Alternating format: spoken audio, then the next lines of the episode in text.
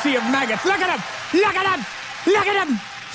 You can almost smell the communism there. That's Eric Clapton with cocaine and something off his new album, The Shape You're In, which is a really good album. A lot of rocking stuff on that thing. Here's 27 minutes before 7 with the grease. What? Some guys on hold with what? A Neil Young report. Yeah, sure. Put 'em on, Put 'em on, Put 'em on, Put 'em through. Hello? Is this the line with the, the man with the Neil Young report? Yeah. What's the story on that maggot? I at a concert in Louisville, Kentucky, Friday night. Yeah? He got sick.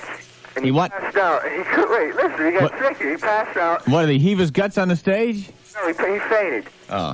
He was singing and he fainted right in the middle of the song.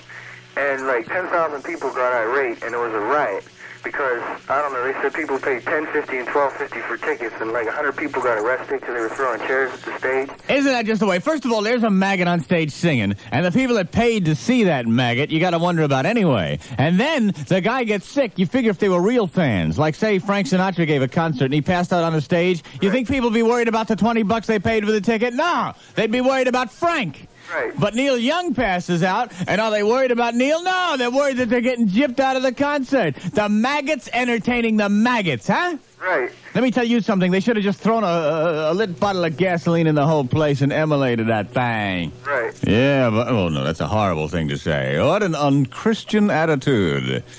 What they should have done is crucify the whole lot of them. Ah! No, that's... Oh, in his brand of artistry.